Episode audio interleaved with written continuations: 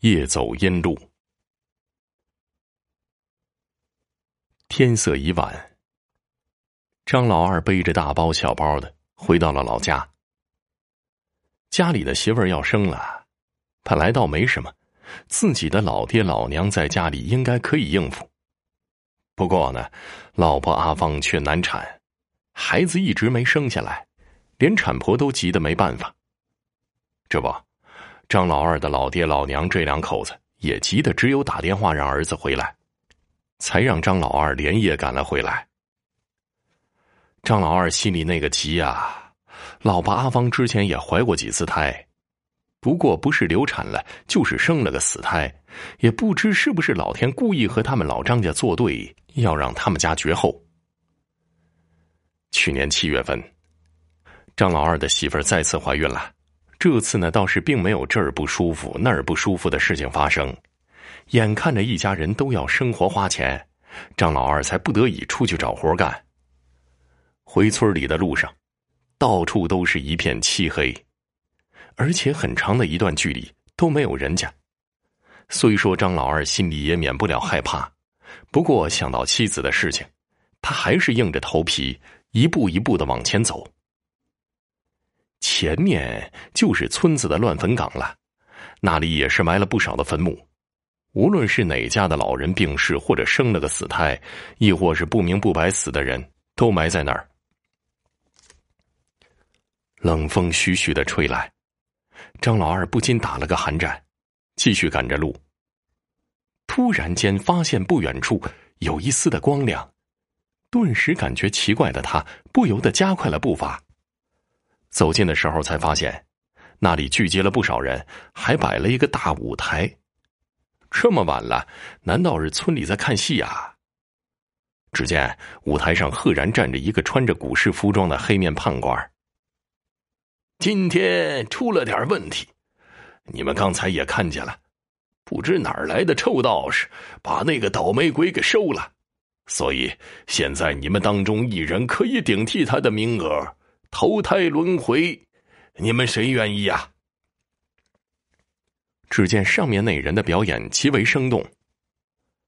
张老二发现很多人都不认识，难道是外来的？哎呦，老二啊，是你呀！你媳妇儿难产了，还不赶快回家去？一个老人发现了张老二，急忙说道：“哦，张大伯啊，我刚赶回来。哎。”你们这是在干嘛呢？表演哪出戏啊？我怎么都没看过啊！张老二好奇的问：“哎呀，你别问那么多了，还不赶紧回去？这儿啊，没你事儿。”没想到张大伯不悦的说道：“见自讨没趣，张老二便继续赶路回去。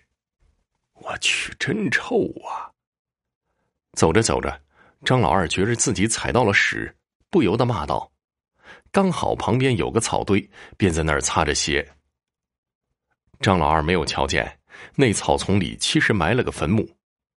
回去的路上，张老二忽然想到了什么：“哎，不对呀，那张大伯他不是前年就死了吗？怎么？嘿！”想到这儿，张老二心里一阵哆嗦，再转过头看那个唱戏的地方。此时已经一片漆黑，似乎从来没有出现过一样。好不容易赶到家，爹妈，我回来了。哎，阿芳，你怎么样了？张老二焦急的问。老二啊，你可是回来了，你媳妇儿生了个大胖小子，健健康康的。嘿嘿嘿嘿。产婆高兴的贺喜道。真的，张老二别提有多高兴了。他们老张家终于有后了，抱着手里的孩子，张老二心里像是吃了蜜一样的甜。老二啊，快给孩子起个名吧！张老二的老爹老娘高兴的催促着。张老二一听，心想得给孩子取个好名字。望着怀中的孩子，张老二想，突然。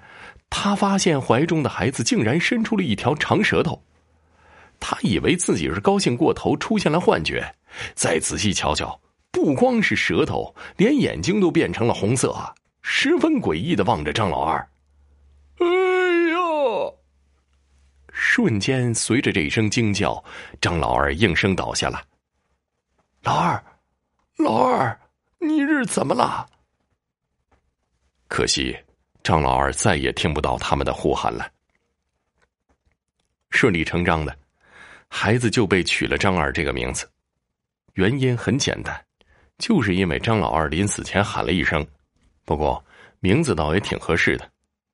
张二没有老字，也就没有老子。时间过了很快，转眼张二就长大了，结婚娶老婆了。老婆小翠儿挺着个大肚子劝道：“张二啊，眼看着娃儿就要生了。”你也应该去给你爹上几炷香，磕几个头才是啊，也好慰藉他老人家的在天之灵。张二想想也对，不过从县城里买香烛回来，已经天黑了。张二还是硬着头皮找到了张老二的坟墓。老爹啊，你孙子就要出世了，你老死的早，没福气。正当张二烧香磕头的时候，忽然旁边走过来一个人。你是谁呀？张二好奇的问。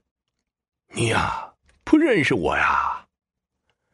那人好奇的问，突然从嘴里伸出一条长舌头，张二顿时被吓得晕了过去。你给我出来！那人气愤的喊道。顿时从张二的体内冒出一个魂魄。干什么？魂魄气愤道。干什么？整整二十多年了。我一直没投胎，就是因为你。当年我媳妇儿好不容易怀个胎，就因为我在你坟墓旁擦屎，你就投胎到我孩子身上，把我活活吓死。说话这位原来是张老二啊。谁叫你在我坟墓旁擦屎啊？还有当年那晚你也看到了，因为本来投胎到你家那个鬼魂啊，倒霉的被道士给收了。不过我倒觉得他走运，投胎到你家一个穷鬼家里。可是没谁愿意啊，最后只有我愿意，所以你应该感谢我，让你们张家没有绝后啊。想想也对，可能是因果循环吧。张老二也释然了，记住啊，以后好好孝敬你爹，还有你爷爷奶奶，还有不要做坏事说完，张老二慢慢的消失了。待张二醒来的时候，他十分奇怪，自己竟然会睡着。